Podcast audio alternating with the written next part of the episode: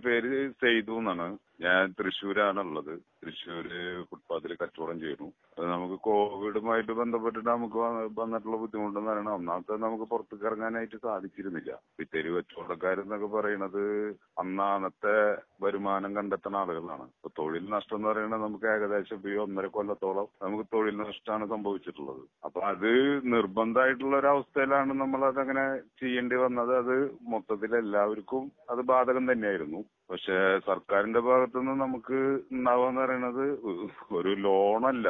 ലോണായിട്ടൊന്നും നമുക്ക് ഇതെടുത്തു കഴിഞ്ഞിട്ടുണ്ടെങ്കിൽ തിരിച്ചടവ് എന്ന് പറയുന്നത് നമുക്ക് അത്ര ഇതല്ലല്ലോ. കാരണം നമ്മൾ ഇത്ര അധികം കാലം ഒന്നര കൊല്ലത്തോളം നമ്മൾ വളരെയധികം കച്ചവടമൊന്നും ഇല്ലാണ്ട് വളരെ ബുദ്ധിമുട്ടി ജീവിക്കുന്ന ആൾക്കാർ ഇനി ഞങ്ങൾക്ക് ഒരു ലോൺ തന്നു എന്ന് പറഞ്ഞു കഴിഞ്ഞാൽ ആ ലോൺ നമുക്ക് തിരിച്ചടയ്ക്കാൻ സാധിക്കണം. അപ്പൊ ഇത്ര നാളത്തെ ബാധ്യതയും അതിന്റെ ഒപ്പം ഈ ബാധ്യതയും കൂടി ആകുമ്പോ ഇത്തരം കച്ചവടക്കാരെ സംബന്ധിച്ച് അത് വളരെയധികം ബുദ്ധിമുട്ടായിരിക്കും. അപ്പൊ അതിൽ സർക്കാർ എന്ന് പറയുന്നത് ഇത്തരം ആളുകളെ കണ്ടെത്തി അവർക്ക് വേണ്ട ഒരു സൗജന്യ സംരക്ഷണമാണ് വേണ്ടത്. അത് മറ്റുള്ള തലത്തിലല്ല നമുക്ക് സാമ്പത്തികമായിട്ട് തന്നെയാണത്. അത് ചെറിയതാണെന്നുണ്ടെങ്കിലും ഒരു കച്ചവടക്കാരന് ചെയ്യാൻ പറ്റാവുന്ന ഒരു സഹായം സർക്കാരിന്റെ ഭാഗത്തുനിന്ന് അത് തന്നെയാണുള്ളത്. കാരണം ഒരുപാട് ആളുകൾ തൊഴിലെടുക്കാതെ ശമ്പളം മേടിച്ചിട്ടുള്ള ഒരു പീരീഡാണിത്. അതായത് ഗവൺമെന്റ് ഉദ്യോഗസ്ഥരെയാണ് നമ്മൾ ഞാൻ ചൂണ്ടിക്കാണിക്കുന്നത്. ഈ ഒന്നര കാലോ കാലത്തോളം അവർ ജോലിയില്ല.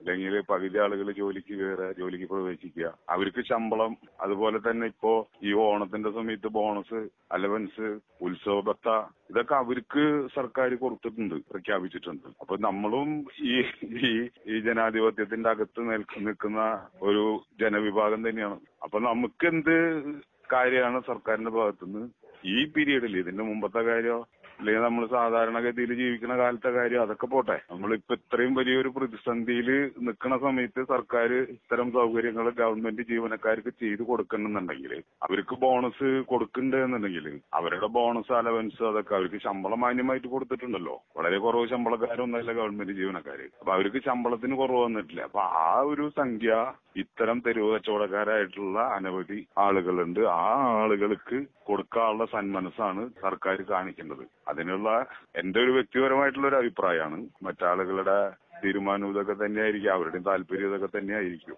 വർത്തമാനം പറയാൻ ആളുകളില്ല എന്നുള്ളതാണ് അതിന്റെ ഏറ്റവും വലിയ കുറവ്. കാരണം അവർ ഒരു സംഘടിത ശക്തിയാണ്. ഗവൺമെന്റ് ജീവനക്കാര് ജോലിക്കാര് എന്ന് പറയുന്നത് അവർ ന്യൂനപക്ഷമാണെങ്കിൽ പോലും നമ്മുടെ കേരളത്തിൽ ന്യൂനപക്ഷമാണെങ്കിൽ പോലും അവരൊരു സംഘടിത ശക്തിയാണ്.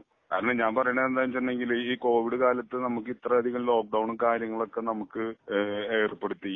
ഏഹ് ഇവിടെ ഗവൺമെന്റ് ഈ കാലയളവിൽ ഗവൺമെന്റ് ശമ്പളം മേടിക്കുന്ന ആളുകളുടെ ആ ശമ്പളത്തീന്ന് മുഴുവൻ വേണ്ട.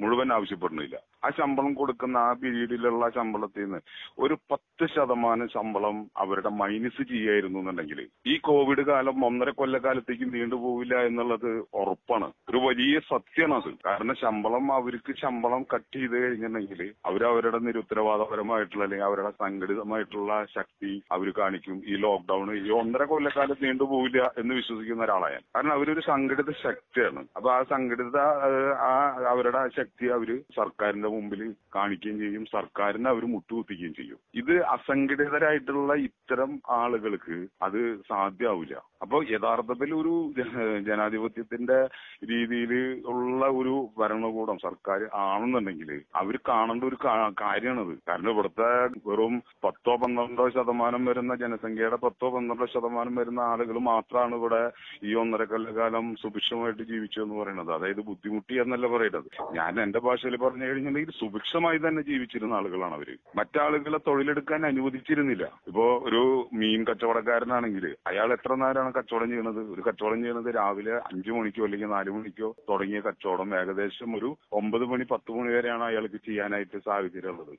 അയാളെ പോലും കച്ചവടം ചെയ്യാൻ അനുവദിച്ചിട്ടില്ല. ആരാണ് അനുവദിക്കാത്തത്? സർക്കാർ ജീവനക്കാർ ജോലിക്കാർ തന്നെയാണ്.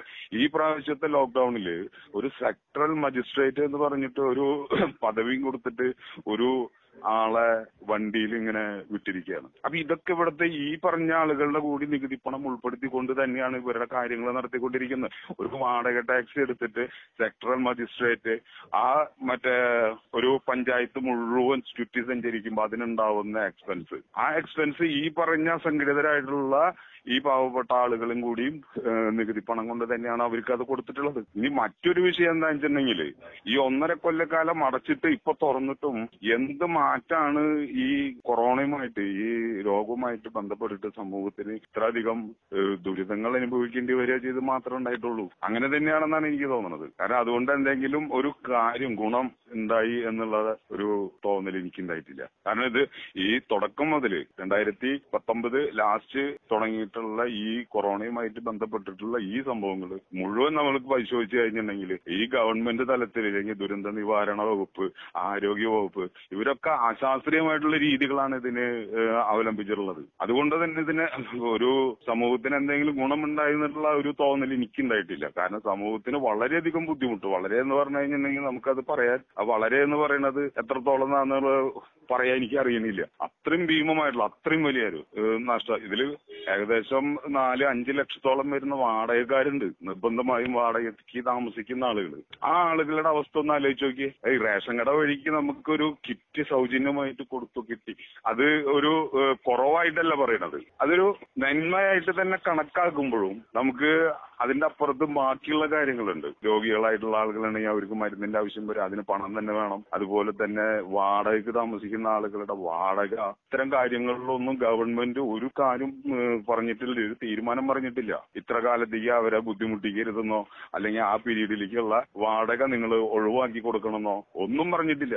അപ്പൊ ഇവിടെ എല്ലാ കാലത്തും ഈ നിലനിൽക്കുന്നത് ഇങ്ങനത്തെ ഒരു വ്യവസ്ഥിതി തന്നെയാണ്. അതായത് സമ്പന്നൻ അതിസമ്പന്നനാവുക. അല്ലാന്നുണ്ടെങ്കിൽ ഇത്തരം ഗവൺമെന്റ് സർവീസിൽ ജോലിയിൽ ഇരിക്കുന്ന ആളുകൾ അവരുടെ ജീവിതം സുഭിക്ഷമായിട്ട് പോവാ. അതിന്റെ കീഴ്പ്പെട്ട് വരുന്ന ഇത്തരം ആളുകളെ ആ ആളുകളുടെ വിഷയങ്ങൾ സർക്കാരിന്റെ ഭാഗത്ത് മാന്യമായിട്ടുള്ള ഒരു ഇടപെടൽ തീർച്ചയായിട്ടും ഉണ്ടാവണം. അത് ഈ കൊറോണ കാലത്ത് മാത്രമല്ല അതിന്റെ അപ്പുറത്തുള്ള ഒരു പീരീഡിലേക്കും കൂടിയും ആ ഒരു വിഷയം സർക്കാരിന്റെ ഭാഗത്തു നിന്ന് ഉണ്ടാവണം. കാരണം അത്തരം ദുരിതം അനുഭവിക്കുന്ന ആളുകളാണല്ലോ ഇവർ? ഇപ്പൊ ഈ പറഞ്ഞ മാതിരി നിങ്ങൾ പറഞ്ഞ മാതിരി ഇത്തരം ഈ ഗവൺമെന്റ് ജോലിക്കാരും സമ്പന്നനും അതിസമ്പന്നനുമായിക്കൊണ്ടിരിക്കുന്ന ഒരു കാലഘട്ടമാണ്. അപ്പൊ ഈ ഇത് സർക്കാരിന്റെ ഭാഗത്ത് നിന്ന് ഈ ഈ വിഭാഗത്തിൽപ്പെട്ടിട്ടുള്ള ഈ പാവപ്പെട്ട ആളുകൾ ഏകദേശം നമ്മുടെ ഇവിടെ എനിക്ക് വ്യക്തമായിട്ടുള്ള കണക്കൊന്നും അറിയില്ല. ഏകദേശം അറുപത് ശതമാനത്തോളം വരുന്ന ആളുകൾ ഈ പറഞ്ഞ പിന്നോക്കം സാമ്പത്തികമായിട്ട് പിന്നോക്കം നിൽക്കുന്ന വിഭാഗത്തിൽപ്പെട്ട ആളുകളാണെന്ന് എനിക്ക് തോന്നുന്നു. ആ ആളുകളുടെ കാര്യങ്ങളും കൂടി വളരെ നല്ല രീതിയിൽ തന്നെ അതായത് ശക്തമായിട്ടുള്ള ഒരു പരിഗണന ഈ വിഭാഗത്തിന് ഈ പറഞ്ഞ ആളുകൾക്ക് സർക്കാർ കൊടുക്കേണ്ടതാണ്. അത്തരം ചർച്ചകൾ നിയമസഭയ്ക്കകത്ത് പ്രതിപക്ഷമായാലും ശരി ഭരണപക്ഷത്തുള്ള ആളുകളായാലും ശരി ഈ ഇത്തരം വിഷയങ്ങളെ കുറിച്ചിട്ട് ഇതുവരെ സംസാരിക്കുന്നത് കേട്ടിട്ടില്ല പലപ്പോഴും ഇവർ ഇവരെ തെരഞ്ഞെടുപ്പ് ആവശ്യങ്ങൾക്ക് വേണ്ടിയിട്ട് ഇവർ വരുന്നത് മുഴുവൻ ഈ പറഞ്ഞ അറുപത് ശതമാനം വരുന്ന ഈ പാവപ്പെട്ട ദരിദ്രരായിട്ടുള്ള ഈ ആളുകളുടെ മുമ്പിൽ വന്ന് കൈകൂപ്പുന്ന ആളുകളാണ്. എന്നിട്ടും ആ ആളുകൾക്ക് വേണ്ടിയിട്ട് ഈ ഒരു പീരീഡിൽ നിർബന്ധമായിട്ടും സംസാരിക്കേണ്ടതായിരുന്നു. പ്രതിപക്ഷത്തെ ആളുകൾ വിഷയത്തെ നിയമസഭയിൽ ഉന്നയിക്കേണ്ട ഒരു കാര്യമായിരുന്നു. പ്രതിപക്ഷത്തിന് പോലും ആ ഒരു ഉത്തരവാദിത്തം ഉണ്ടായിട്ടില്ല. അപ്പൊ ഇതിൽ ഭരണ പ്രതിപക്ഷം എന്നുള്ളതല്ല ആ ഏത് വിഭാഗങ്ങളായാലും ഈ ഒരു സമൂഹത്തിലെ ഈ ഒരു വിഭാഗത്തിന് ഈ പാർശ്വവൽക്കരിക്കപ്പെട്ടു എന്ന് എനിക്ക് തോന്നിയിട്ടുള്ള ഈ വിഭാഗത്തിന് വേണ്ടിയിട്ട് ഒന്ന് സംസാരിക്കുകയും അവർക്ക് വേണ്ടിയിട്ട് ശക്തമായിട്ടുള്ള ചില നിയമ നടപടികൾ ഉണ്ടാക്കുകയും ചെയ്യേണ്ടത് ഏറ്റവും അത്യാവശ്യമുള്ള ഒരു കാര്യമാണ്.